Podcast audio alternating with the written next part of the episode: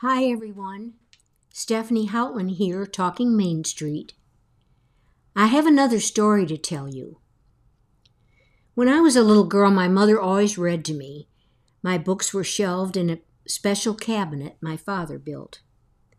One day I slipped off my mother's lap to read on my own. There was a special story called A Tree for Peter by illustrator and author Kate Seredy. In early 2000, I went online to find a copy of the book.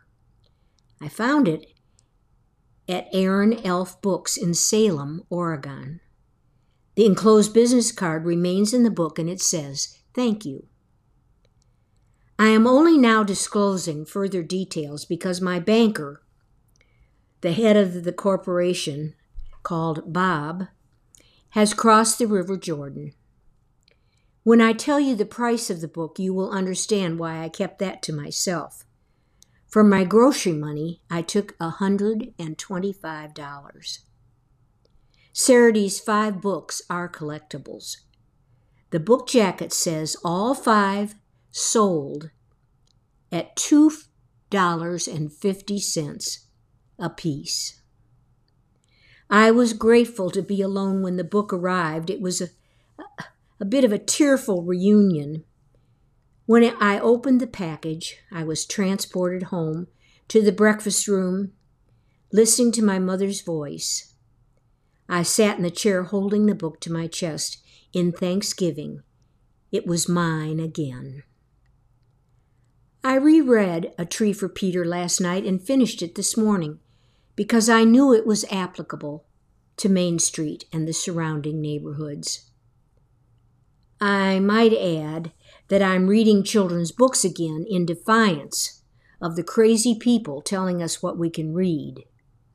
In protest, I hope people rushed out and bought Dr. Seuss books by the handful. Do you remember the expression, here's mud in your eye? In Rocky Mount, we have railroad tracks running through town. There was a reason to worry about the impression people had of the once beautiful commercial architecture on both sides of the track. Neglect is what happened. Ordinance, ordinances overlooked for cronies. Conflicts of interest by city council members go on. Land ba- banking began big time. You probably know this is the practice of buying land as an investment holding it for future use, and making no specific plans for its development. A Tree for Peter begins with a six year old boy on the train with his parents, headed to the big city. He looks out the window and sees for the first time a shanty town. It was sad and ugly. He waves at a small tattered boy standing behind the fence watching the train. Nineteen years later, these two boys meet, both builders.